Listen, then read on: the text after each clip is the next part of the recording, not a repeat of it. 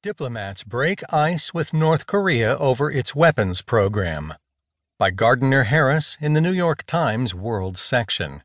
I'm Keith Sellon-Wright.